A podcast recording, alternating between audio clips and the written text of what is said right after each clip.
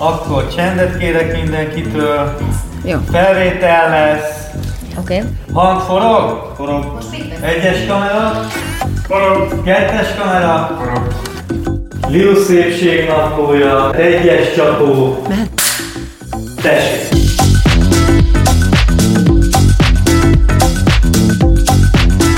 A szépség benned van, de tenned kell érte, hogy észrevedd és mások is meglássák. A Rosszmannal közösen készített szépségnapló videókban megmutatjuk, ebben a podcastban pedig megbeszéljük, mit tehettek azért, hogy megtaláljátok magatokban a szépséget, és azt is elmeséljük, hogyan tudjátok mindezt másoknak is megmutatni.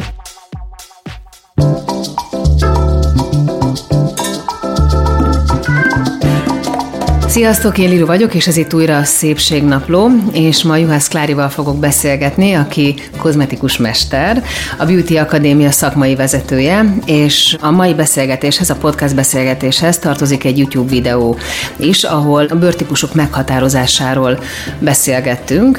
Szia, Klári! Nagyon sok mindenről szót ejtettünk már, ott fejeztük be, hogy itt folytatjuk a podcastban a megfelelő rutin kialakítását. Ez a rutin, ez is egy ilyen viszonylag új kifejezés, nem a köznyelven. Tehát mostanában, így az elmúlt egy-két évben tudatosult mindenkiben, hogy azért egy rutin az nagyon jó, hogyha van a szépségápolásban. Mit jelent egyébként pontosan a rutin? Rutin az azt jelenti a bőrápolásban, hogy van egy meghatározott menetrend, ahogy én ápolom a bőrömet. És annyira jól mondtad, hogy nem nagyon alakult ki ez még a köztudatban, hogy hihetetlen, hogy mit tudnak a vendégek csinálni magukkal a, a bőrük ápolása kapcsán. Tehát, hogy nem is értik sokszor a kérdést, amikor föltesszük a kozmetikába, hogy hogyan ápolja a bőrét. Tehát nem, hogy rutinja nincs, semmilyen bevett szokása nincs, hogy mit csinálok sorban reggel és este a bőrömmel, hogyan figyelek rá nyáron, hogyan figyelek rá télen, mire kell figyelnem, és hogyan olvasom a bőrömnek a jeleit, hogy mire van szüksége. A megfelelő rutin kialakításának azért az alapja az, amiről beszélgettünk a videóban, hogy tudjuk azt, hogy melyik bőrtípusban tartozunk. Először ezt kell meghatározni. Így van, így van, és figyelni kell a bőrünket, mert hogy télen-nyáron is változtat. Tehát lehet, hogy például egy, egy zsíros problémás bőr nyáron sokkal jobb állapotban van, mert a napfény az jót tesz neki, és nem, nem biztos, hogy olyan erőteljesen kell tisztítgatnom, szárítgatnom, és nem krémet kell használnom rá, hanem mondjuk egy könnyű emúziót, vagy egy szérumot bőven elegendő tehát, hogy figyelnem is kell a bőrtípusom változását, de ugye nyilván van egy alapbőrtípus, ami meghatározó, és ahhoz kell választanom majd a termékeket. A rutin az hogyan változik? Most vegyünk egy, egy nagyon alap helyzetet, vegyünk egy zsíros, problémás, aknés bőrű nőt, aki mondjuk ugye 30-35-40-es éveiben van, és vegyünk egy száraz, vízhiányos, zsírhiányos bőrű nőt. Mi a különbség a két rutin között? A rutin között nincs különbség. Tehát az, hogy milyen lépéseket teszek a zsíros vagy száraz, az teljesen mindegy. Tehát nem áll az egyik több, a másik nem, kevesebb lépésből. Nem, Aha. nem, ez így van. Tehát az alap dolog az, hogy otthon a minimál program, amit csinálnom kell a bőrömmel, hogy letisztítom, aminek ugye az a célja, hogy a szennyeződésektől, a sminktől megtisztítsam. Ehhez elég egy termék általában, tehát nem kell hozzá kettő-három darab, tehát elég Most egy én is darab tudom. termék.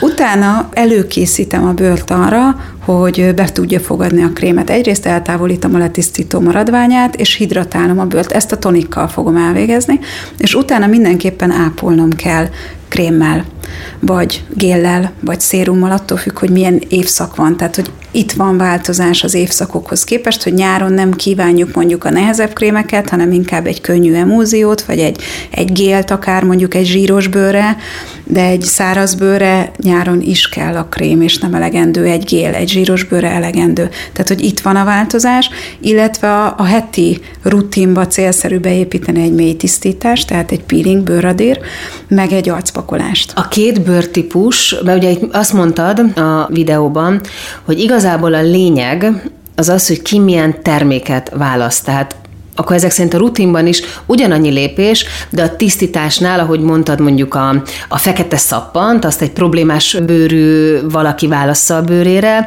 akinek mondjuk száraz a bőre, akkor az az egy lépés, amiben tisztít, az inkább egy ilyen teljes, vagy valami sokkal gyengédebb formátum legyen, ugye? Így van. A hámlasztásnál, mély tisztításnál is ez a helyzet, hogy ez a lépés, ez mind a két bőrtípusnak kell, csak mással csak kell? különbözik. Így van. Ez a mély tisztításnál és a letisztításnál, és eleve a kozmetikumnak az állag, Ugye minél jobban habzik valami, tehát egy habzólemosó vagy egy micellás víz, annál alaposabban tisztít. Egy száraz bőrnek nincs erre szüksége, viszont egy zsíros problémás bőrnek szüksége van rá, hogy minél jobban habozzon az a termék. Ugye az attól fog habozni, hogy nagyon sok tisztító anyag van benne. Nem feltétlen lúg, meg nem szappan, van ezekben a termékekben.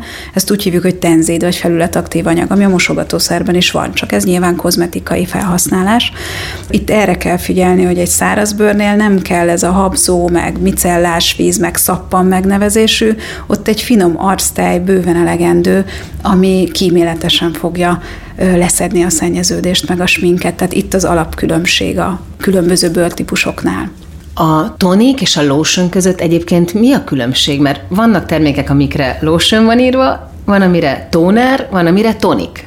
A lotion az inkább a tisztító Aha. vonal. A tonik. Az a micellás, micellás igen, de nem, igen. De nem micellás De azért víz. lotion, mert az is letisztít. A toniknak más a funkciója a micellás víz, a habzólemosó, a lotion, az mind a szennyeződéseket szedi le, és sok tisztítóanyagot tartalmaz. A tóner, a tonik, az pedig előkészít. Ha problémás a bőröm, akkor lehet alkoholtartalmút, ha száraz a bőröm, akkor nem választok alkoholtartalmút, de mind a kettőben közös vonal, hogy teli van hidratáló anyagokkal, tehát hogy puha legyen a bőröm, hidratált, hogy minél jobban felszívja majd a hatóanyagokat. A következő lépés az ugye az arckrém, akár nappal, akár éjszaka. A probléma problémás bőrűeknek mondjuk éjszakára, hogyha azt szeretnék, hogy azért mégiscsak kerüljön be hatóanyag, és tényleg ápolja és töltse fel a bőrt, de nem akar valami olyat, amitől az az érzése, hogy, hogy még jobban elnehezíti, akkor te mit mondanál? Éjszakára mindenképpen, meg egyébként nappalra is. Tehát, hogy nappalra is kell nekik egy könnyű hidratálókrém vagy egy szérum, amire az, utána rásminkel. Egy jó szérum, ami az ő bőrének megfelelő, az nem fogja fénylővé csillogóvá tenni, sőt mattítja. Tehát nagyon sok ilyen mattító krém van, ami nem feltétlen szárítja, viszont gyógyítja az ő zsíros bőrét, tehát a fagyumirigy működését vissza fogja egy kicsit fogni, de kell neki, mert hogyha nem hidratálja, akkor átesik a ló túloldalára, akkor azt ér érzékeli a bőr, hogy letisztítottam, tehát leszettem róla mindent, ami jó dolog egyébként a bőrömön és véd, tonizáltam, és ott maradtam szüzen. Tehát, mint uh-huh. amikor a nudista strandra megyek, de egyébként én nem akarnék oda menni a bőröm, meg pláne nem akar, uh-huh. mert hogy kell egy, egy védelem, és ez egy könnyű hidratálókrém, tehát nappalra és éjszakára is kell a problémás bőrnek is, a száraznak meg pláne. Tehát a száraz bőr nagyon sokszor például a rutinba lehet különbség, hogy nappalra csak egy hidratáló, fényvédő tartalmú krémet rakok, éjszakára fölkenek egy szérumot, meg még rá egy jó kis zsíros krémet, hogy éjszaka dolgozzon egy kicsit a bőr.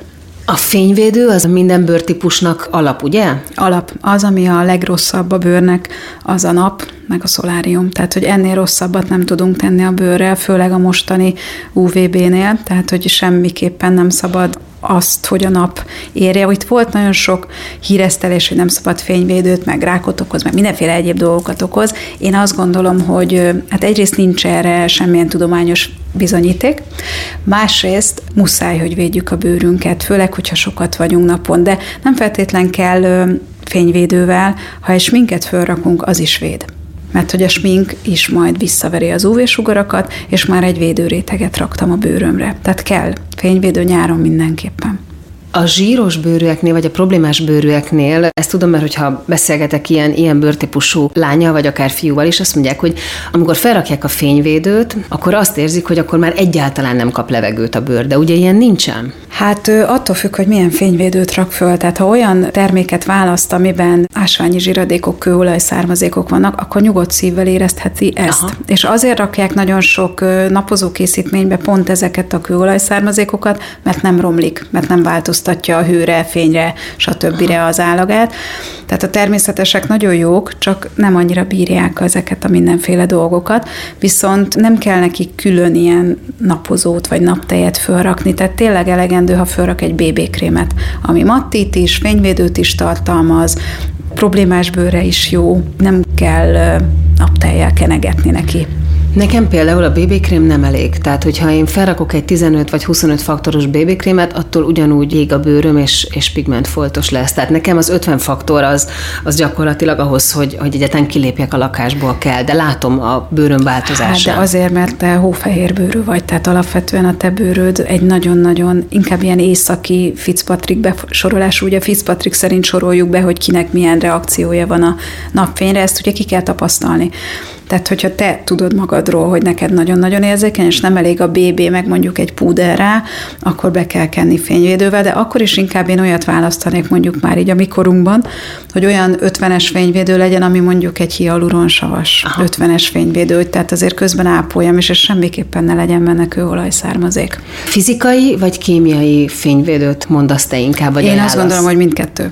Tehát, hogy úgy jó, mert hogy más elválhatnak. A fizikai az olyan, mint egy szalmakalap, vagy mint egy ruha, amit fölveszek, visszaveri. Tehát a poranyagokon, ami benne van a fizikai fényvédőben, az visszaveri az UV-sugarat, tehát semmi nem jut oda.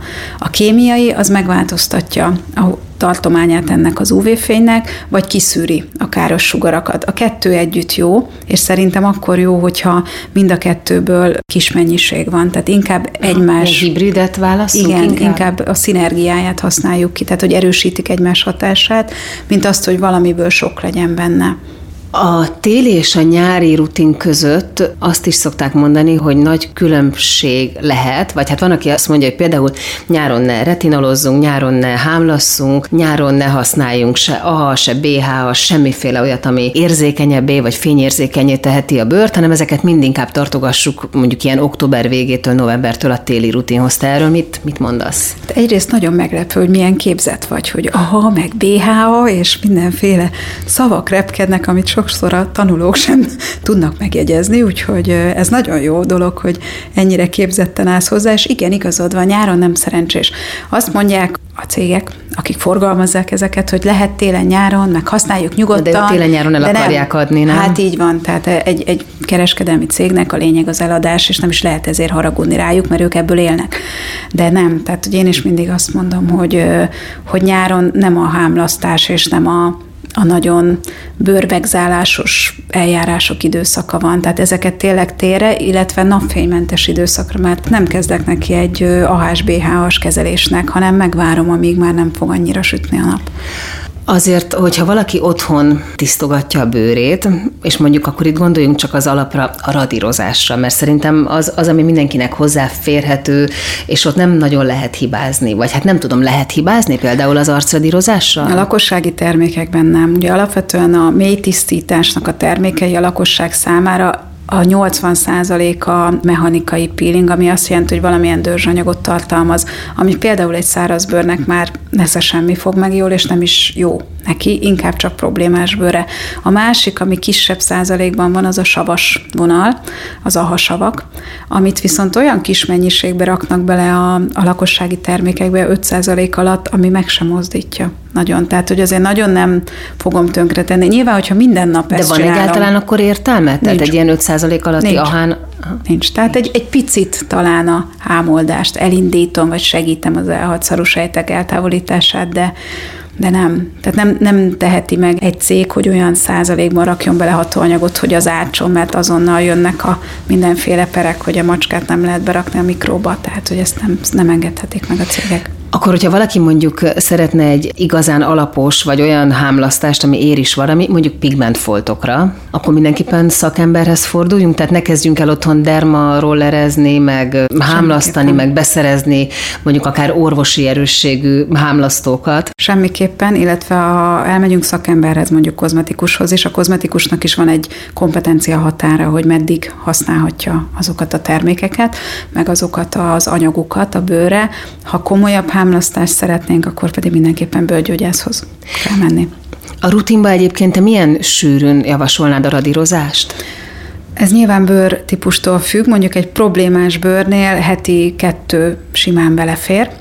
Egy szárazbőrnél heti egy vagy két hetente egy bőven elegendő, tehát hogy nem kell annyira békonyítani. A problémás bőrnél ugye az is probléma, hogy nagyon, nagyon dübörög a szaruképzés, és uh-huh. nagyon sok szarusejt képződik, és ott csücsülnek a bőrünkön, és azt muszáj leszedni ahhoz, hogy, hogy tudjon a fagyumirigy normálisan működni. A szemkörnyékápolásról is beszéljünk egy picit. Nyilván ez egy korosztályos probléma is, mert mondjuk 20 évesen az ember mm, akkor, akkor hidratálja mondjuk a szemkörnyéket, hogyha érzi, hogy húzódik, mert mondjuk uszadába volt, vagy a tengernél. Jó, tengernél most már senki nincsen, csak aki oda született, de hogy normális esetben. Hogyan változzon például a, a rutinunkban a szemkörnyékápolás? Télen-nyáron? Télen-nyáron, illetve ahogy Kor, az idő halad előre. Uh-huh. Fiataloknál is én azt szoktam javasolni, hogy nyugodtan el lehet kezdeni már 20 éves korban figyelni a szem környékére. Azért is kell figyelni, mert teljesen más a bőr felépítése. Hiányoznak a fagyumirigyek, tehát sokkal hamarabb lesz szárazabb, zsírhiányosabb a bőr. Tehát nyugodtan egy géllel, ami egy nagyon kis enyhe hidratáló, lehet, hogy nem minden nap, hanem mondjuk hetente egyszer, de el kell kezdeni már 20 éves korunkban egy gélt használni, mondjuk heti rendszerességgel. 30 évesen már egy testesebb krémet kell, hogy rárakjunk. Lehet, hogy éjszakára más teszek rá, mint nappalra. Nagyon sokszor azt rontják el a felhasználók, hogy mondjuk fölrak csak egy szérumot, és nem rak rá egy krémet. Pedig a szérum is úgy tud jól dolgozni, hogyha rákenek egy krémet, és azzal még ráerősítek. Tehát csak magában a szérum az mondjuk nyáron teljesen jó. De télen nyugodtan rá lehet rakni egy krémet, és egyébként érzi magáról az ember. Úgy szoktuk megállapítani a kozmetikában is a bőrtípust, hogy már mélyrétegi vízhiányos, vagy csak még felszíni, vagy van-e már zsírhiány, vagy nincs, hogy adunk terméket. Adunk neki egy gélt, adunk neki egy hidratáló szemránckrémet és egy zsírosabb krémet, és próbálja ki otthon. Ha a géltől húzódik, akkor az nem elég neki, tehát akkor kell egy testesebb szemránckrém, vagy akár maszk. Szemmaszk? Igen, vannak ezek a tapaszszerű uh-huh. szemmaszkok, amit otthon is tudunk, tehát ezt meg tudjuk venni lakossági felhasználóként is. Ezek nagyon jó játékok, így heti egyszer tök szépen ki tudja simítani a kis felül, felszíni ráncocskákat, tehát hogy ezt heti egyszer nyugodtan használhatjuk, és ezt ugyanúgy a problémás is, meg a, a szárazbőrű is. Mi a helyzet az olajokkal a szemkörnyékre? Olajokra igazából akkor van szükség a szemkörnyékén, ha már zsírhiány van. Tehát, hogy azért ahhoz már kell a zsírhiány, a simán vízhiányos vagy problémás bőr nem annyira igényli, de vannak olyan olajok, amivel éjszakára be lehet kenni, mert nem fogja mondjuk a problémás bőrt bántani, főleg nem a szemkörnyékén, mert ott nem problémás neki, és erre már ugye mondtam példát, jojobaolaj, avokádóolaj, a csíraolajok, de ezek a hidegen sajtolt tiszta olajok azok, amik jók. Egy picit beszéljünk a nyak és a dekoltás bőréről, mert hogy nyár végén, ősz elején nyilván nagyon sokan észreveszik azt, hogy nem védték megfelelően a fénytől, vagy érzékenyebb a bőrük, és akkor ilyen kis pöttyök, ilyen kis foltocskák vannak ott, amik aztán eltűnnek mondjuk télen, de a következő évben már sokkal jobban jönnek vissza, aztán egyszer csak amikor az ember 40 éves lesz, akkor nem tűnnek el. Igen, erre mondtam, hogy a nap a legrosszabb, amit tehetünk a bőrrel. Sok más egyéb mellett, mert hogy a napfénykárosodást megjegyzi. Tehát, hogy az a gond, hogyha ezek a foltocskák ott vannak, akkor a következő napnál újra ott lesznek, mert hogy nem felejt a bőr. És nagyon sokszor elhanyagoljuk a nyakdekoltás bőrét, tehát, hogy ezt tudatosan kell, amikor bekenjük az arcunkat, nem feltétlen kell külön termék rá, de húzzuk le a nyakunkra mindenképpen. Nagyon sokszor a fül előtti részt hagyjuk ki a nőknél, azért jelenik meg ott leghamarabb a mérétegi vízhiány, mert oda nem kenem a krémet, csak úgy bekenem az arcomat, de a fülhöz mhm. nem, és a nyakhoz se, és a dekoltáshoz sem kenemre. Tehát egyébként a szemkönnyék ápolóval tudom tuningolni a nyakdekoltást, mert nagyon Komolyan? hasonló a bőr. Így van. Csak hát ugye az kis kiszerelés, kis termék, általában drága is, sajnálja az ember a nyakára, meg a dekoltázsára, de néha muszáj egy kicsit föltuningolni, tehát nyugodtan rá lehet kenni a szemápolót.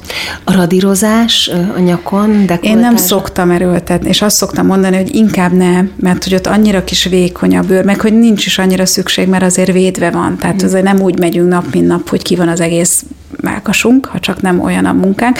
Tehát, hogy ott azért védve van, nem kell annyira nagyon erőteljesen tisztítani és radírozni.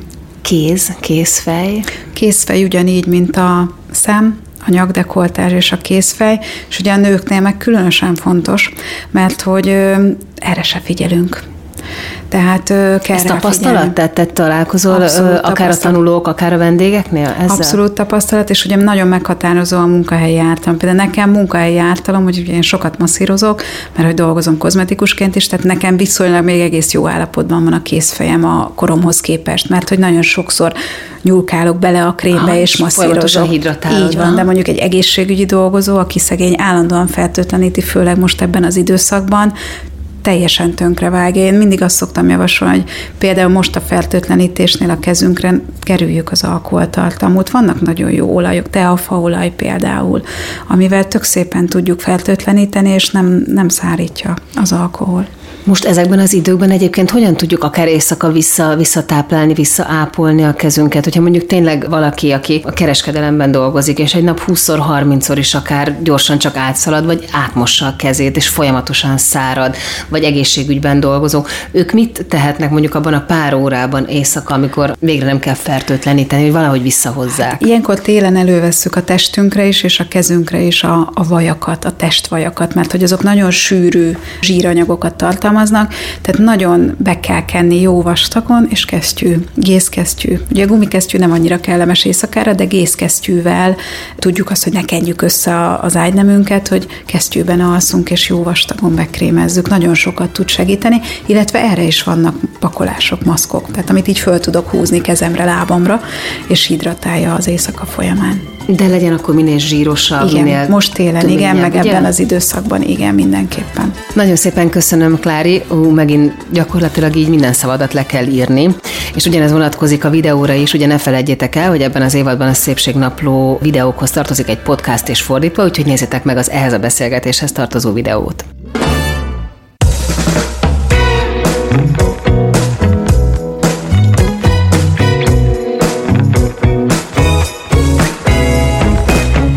Szépségnaplót hallottátok, ami az azonos című YouTube sorozat háttérműsora, és ami nem jött volna létre a Rosszman támogatása nélkül. Ha nem csak hallgatni, de nézni is szeretnétek minket, keresd a YouTube-on Lilu Szépségnaplóját, amit a Rosszman csatornáján találsz. A műsor szerkesztője Kadlok Nelly és Horváth Anna, a felvételvezetője Csomor Attila, a zenei és utómunka szerkesztő Szűcs Dániel, a kreatív producer Román Balázs, a producer pedig Hampuk Rihárd. A Szépségnaplót is Lilut hallottátok, ne felejtjétek, a szépség tanulható. Beaton Studio. Ha más podcastekre is kíváncsi vagy, hallgassd meg a Béton műsor ajánlóját. El tudod képzelni, hogy a podcastet, amit éppen most hallgattál, fél év múlva már a mesterséges intelligencia generálja? Mi sem. De ha érdekel, eljötte már a gépek lázadása. Hallgass bele az Embertelen podcastbe. Orsós Lajos vagyok, a műsor házigazdája. Egyelőre még élőben. Egyelőre. Fedezzük fel együtt, hogyan ismerkedik, randizik, mesél és vitatkozik Betty és Péter, két teljesen mesterséges intelligencia. Lajos, a podcast címét mond még egyszer, Léci. Oké. Okay. Embertelen podcast. Ez egy Béton podcast.